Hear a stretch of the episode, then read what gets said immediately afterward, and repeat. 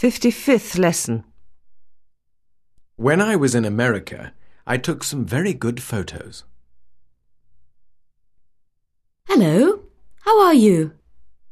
I'm tired. I only came back from my trip yesterday. That was my wife's car you saw me with. We heard about his trip and the things he did. It was very interesting. How about a glass of beer?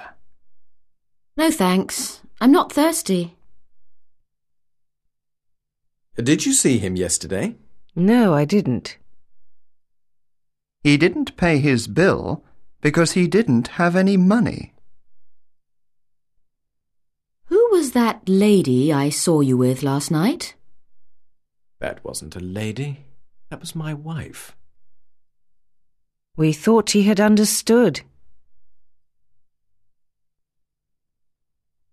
What did you do on your first day at school?